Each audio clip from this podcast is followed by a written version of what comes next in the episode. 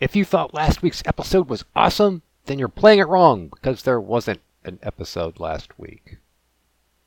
Welcome to Playing Wrong.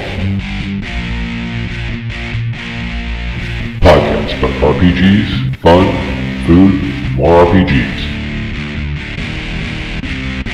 Grab your dice, sit back, and get ready to play it wrong. Whoa, and welcome to another episode of Playing It Wrong. Well, yeah, there was no episode last week. Things went crazy last week, but hey, things are getting back on track, sort of. Just lots of things going on here. So, where should I start? Let's start with some real life stuff. It's, I know the boring stuff. Yeah, car and work and all that crap. It's it's just all crazy.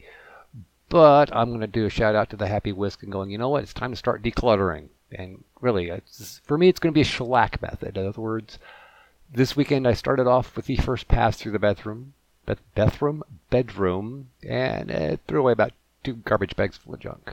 Next week is the big one, the big one of the big ones, the organization of the office slash studio slash creative space, because this has languished long enough, and it really needs to get reorganized. I really don't believe in feng shui, but I believe in getting stuff where you can find it and it's convenient and it kind of feels homey and roomy. But I guess, but then again, that is kind of feng shui, isn't it?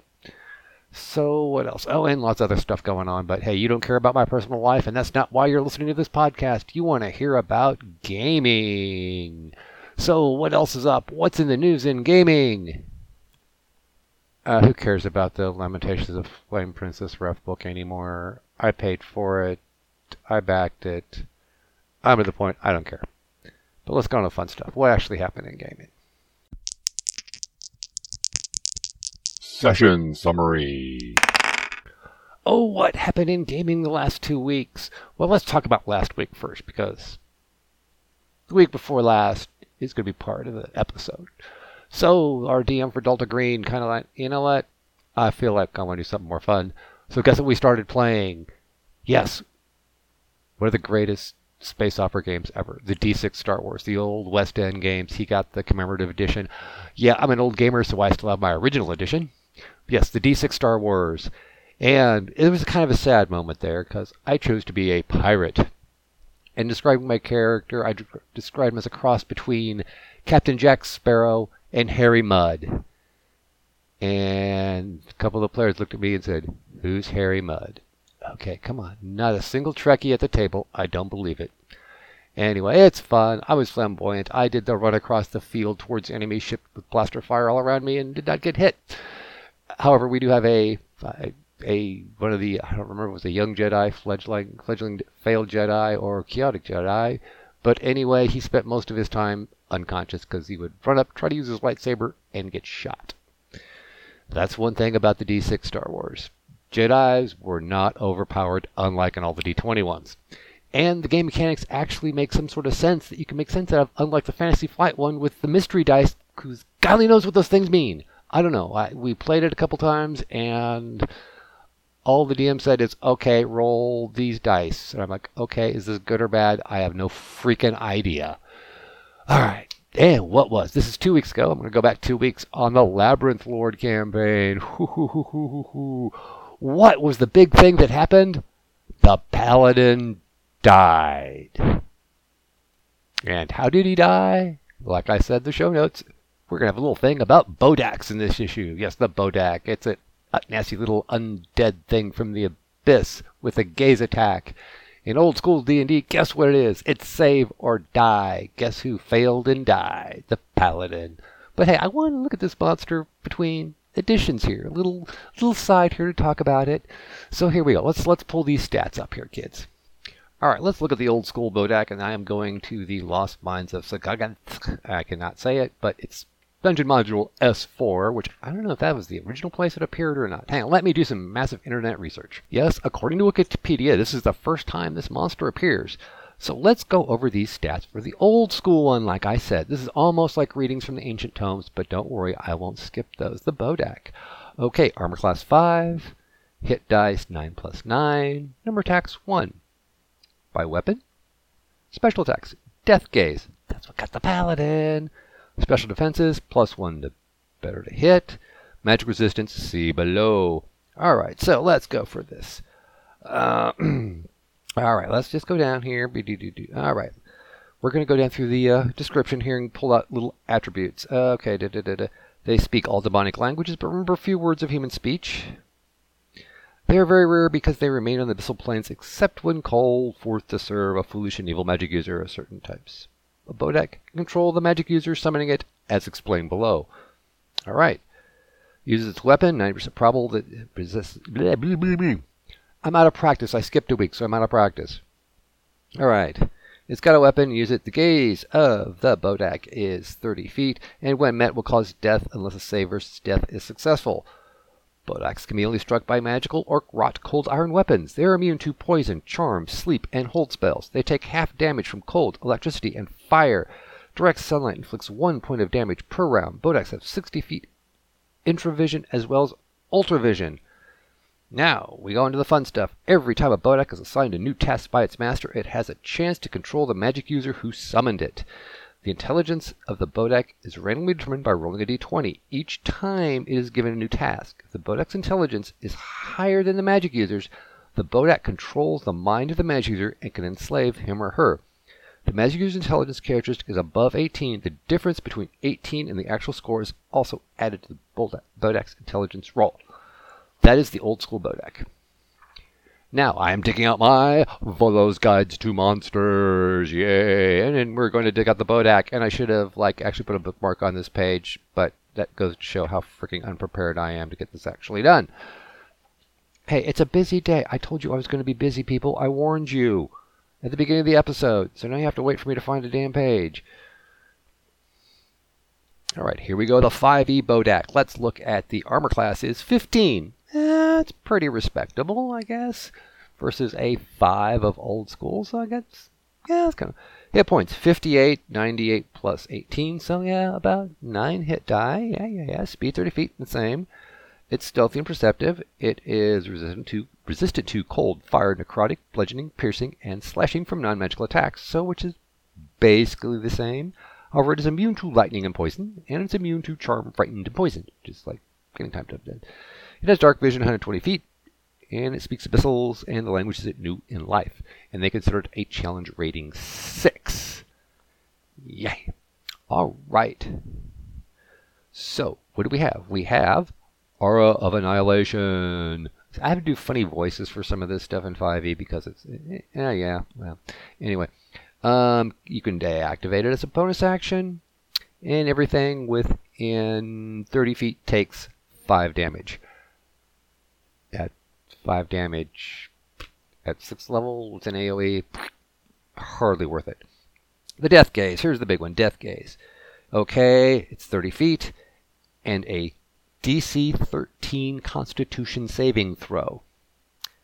For a CR6 monster, that's not very high. Now, if the saving throw fall, fails by 5 or more, so with no bonus, you have to roll an 8 or less. So probably won't be many characters doing it by five or more, the creature is reduced to zero hit points. You're not dead, you're just napping. Uh, unless it's immune to the frightened condition, which uh, I don't know why it's scared. Otherwise, the creature takes 3d10 psychic damage on a failed save. Yay.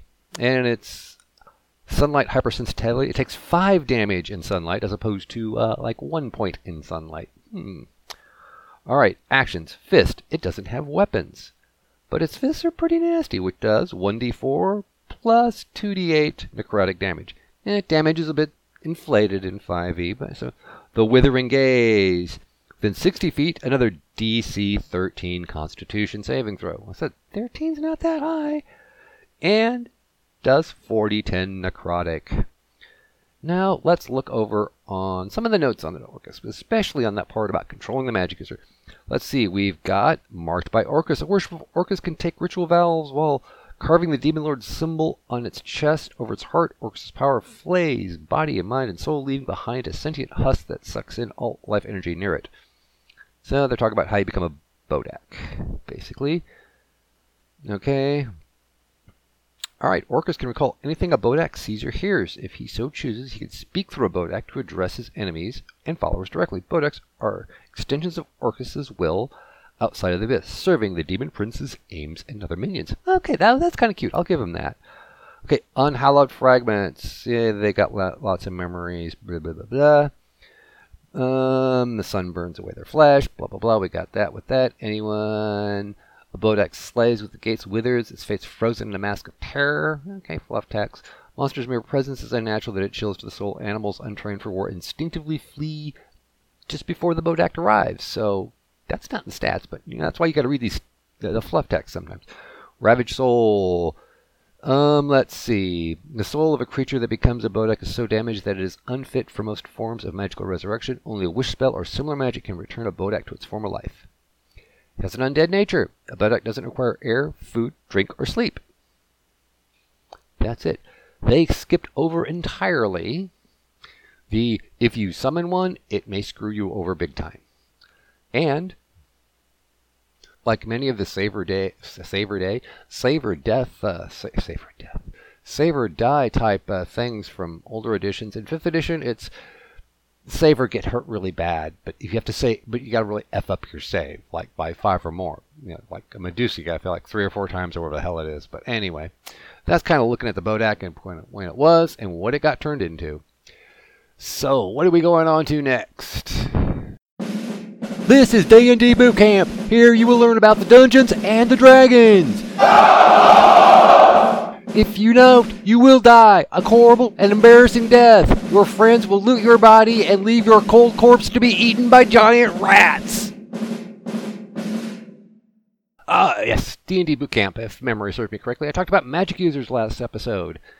But, you know, I'm also talking about 5e, so let's talk to those 5e players out there a little bit. I know at least I've got a few of you out there, maybe who knows. But hey, there's little Grognards doing this too, so who knows my crazy opinions on classes in 5e. You talked about magic users. Okay, those basically became wizards in 5e, in case you didn't know. That leaves us basically the sorcerer and the warlock. These classes evolved in 3rd edition for. Here's my humble opinion. In 3rd edition, the sorcerer was for people who wanted to play a wizard but didn't want to keep track of a spell book. So they made sorcerers where you just had your list that you could cast. No problem. Then on the end of the 3.5 era came along the Warlock in one of the later books. I don't remember which supplement it was, which splat book it was, but it was towards the end there. And that was for kind of for the people who I think they honestly designed it for people who wanted to play a wizard who have never played before or who wanted even less bookkeeping than a sorcerer. So now let's move this on to 5e. So 5e, if you're doing 5e, and in an old school, unless you're using some sort of supplement, neither one of the classes actually exist in any of the, any of the, core books. But there are plenty of good third-party stuff for pretty much whatever retro clone you're trying to play that'll have something similar to these. But why am I telling you that? You already know that. Mm-hmm. so, Sorcerer, 5e. What they've got is still standard list, sort of like the third edition, but they got the meta magic from third edition as their little ball of wax where they can manipulate their spells in specific ways and regain spells and burn spells to get more of their sorcery points. It's all the meta magic feats from third edition, basically. Fast casting, silent casting, still casting, double casting, um, spin casting, fly casting, um, bow casting, whatever. I'm making jokes there, people, okay? I know there's no bow casting, all right? It's arcane archers.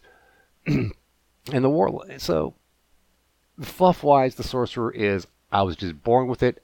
I don't know any knowledge. I'm just doing the crap, which is actually kind of fun, especially if you do the wild mage, which that is the funnest sorcerer to play in 5e, in my humble opinion, and it's the best one to play. But hey, that's your choice. But then again, also um, you can kill your own party at low levels too, accidentally, so or yourself. But it's a fun class. Now the warlock, they decided the warlock was yeah, you didn't learn, you weren't born with it, you made a deal to get it. In a way, I think I did a neat thing with the warlock. In other words, you really don't feel like a wizard, you don't feel like a sorcerer. They're a little sturdier. They've got their own tricks, kind of. You don't have that many uh, spells, but you get them back with a short rest. and you've got that Eldritch Blast that you can spam all frickin' day. So um, I'd say the, the Warlock is more like the um, I kind of want to play a Spellcaster, but not really. But I want some other stuff. So yeah, that's just my opinion anyway. So, like I said in the other episodes of D&D Boot Camp or the other segments of D&D Boot Camp, play what you want. But so when it comes to Magic users, which one should you play? You play the one you want. Um, don't worry about what's overpowered, what's tactical, what's not tactical play what you're comfortable with as far as rules go, and play what you think is going to be fun with. If you want to spend, if, if you feel you're going to spend too much time worrying about rules, go for like the sorcerer or the warlock. If you don't care, if you've got it down, you know, just go for the normal magic user. You know, just do do what the heck you want. There's gonna be a lot of that in D&D boot camp. Don't worry. Next week I'm gonna do on DM device. I'll take a DM device, DM advice, and not do another class one until the week after next. That's my plan. I may forget it by the time next week comes around. So, what are we doing next? Hey, you know what? This is a good time for a message from our sponsor. Actually, we don't have a sponsor. We are our own sponsor. What does that mean? It means you can subscribe on Anchor FM, just a little bit as a dollar a month, or you can go to patreon.com slash forward slash they might be gazebos. Did I say that right? yeah, it, it's in the show notes. Go to Patreon. You can support the podcast. You can support the blog. You can support the YouTube channel. Yes, the YouTube channel is a fledgling thing. I'll do it when I can until I get more subscribers. I know it's it's it's an idiocracy of the I'm not doing more till I get more subscribers, but I won't get more subscribers till I do more. I'm going with the philosophy of when I got something neat to put on a video, I'll put it on a video. If it's cool in writing, I'll put it on the blog. If I need sound to make it sound more interesting, then hey, it's right here on the podcast. So check out the Patreon. There's all sorts of stuff on there. I'm already putting up some little some tools and beta before you can buy it to patrons. So hey, it's not like you're just like getting to listen to the paying to listen to the podcast that you could listen for free anyway, or going to the blog. There's other stuff that's like popping up there for patrons slowly but surely. Anyway, I thank you for listening, and thank you for listening through my little ad. So, what does that mean? That means we're going on to. Tomes of Ancient Forbidden Knowledge. And now we're at that part of the show where I go through some of the old original D&D books and spontaneously give reactions to things I see. And we are still, in case you forgot since it's been two weeks, we are still on Supplement 1 Greyhawk, the very supplement is near and dear to my heart because I thought it was a supplement to basic D&D. But anyway, that's the story in an earlier episode, so you got to go back and listen to them. But anyway, in case you didn't know this, we are now on the new, new, remember, these are new at the time, cleric spells. So what new cleric spells popped up in Greyhawk? Let's start this off with Silence 15 foot radius. I don't need to explain that to you. Um, unfortunately, I'm sure there's arguments in every game table about that. Now there's like a little snake charm. You can charm snakes. Yay. Third level, prayer. By means of the spell, the cleric lowers the saving throws of his opponents. Uh, 20 foot square um, by 5%, one point, plus 5% every 10 levels the character is, the cleric is gained. I don't know why they put these in percentages again.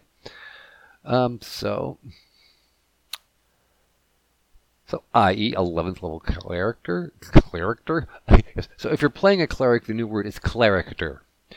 The 11th level cleric would be a minus 2. A 21st level cleric would be minus clericter. What are you doing? I'm a, a player clericter.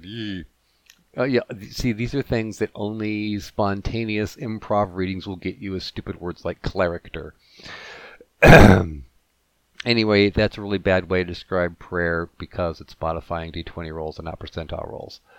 Next up, Speak with Dead, spell which allows the user to converse with the dead body. Well, you can do that anyway without a spell. It doesn't mean you're not going to get an answer.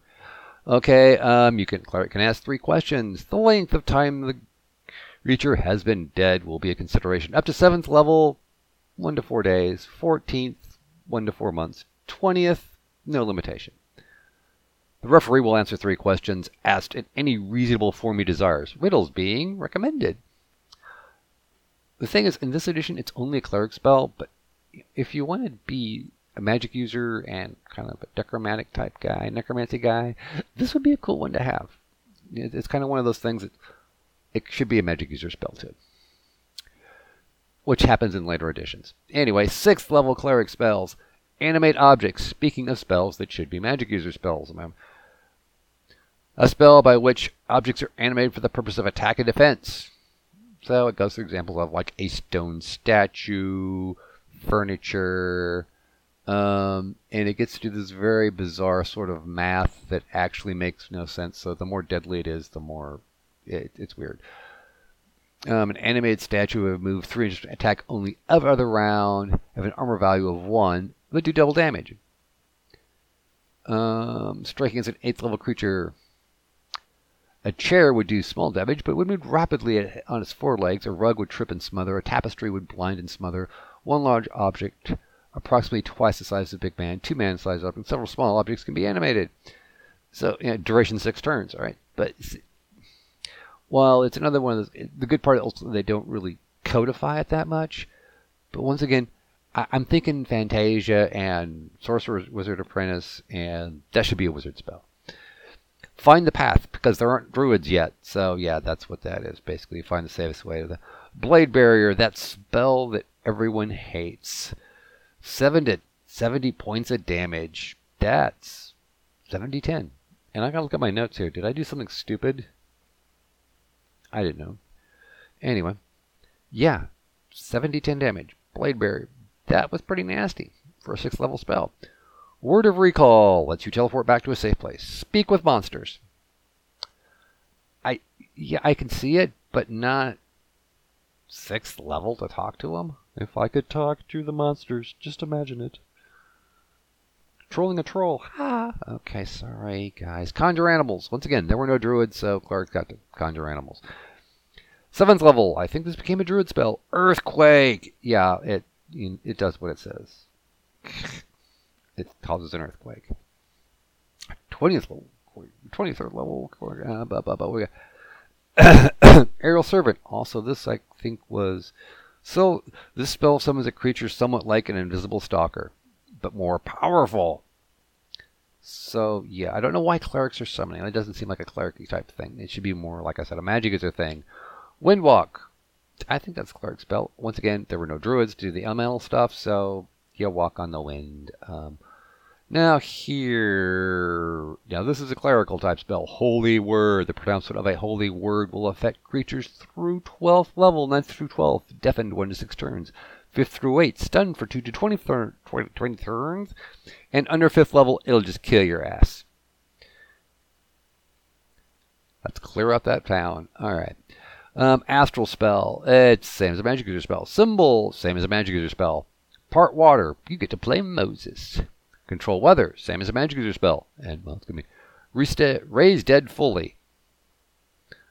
See, he's only mostly dead. Now he's fully raised. He, he's only he's only mostly raised, not fully raised. Okay, all right, fine. I screwed that joke up. It'd been funny if I would have thought it through. The spell is simply a raised dead spell, which also restores full strength to the person so raised, and no rest or recuperation is required thereafter.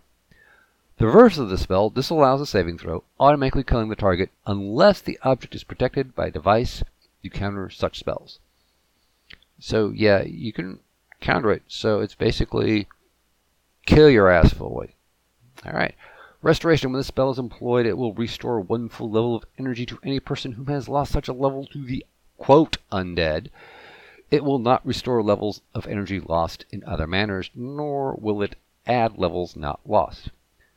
The reverse of this spell automatically causes loss of one level. The use of the spell will incapacitate the cleric for 2 to 20 days, so non-player character clerics cannot usually be hired to cast it.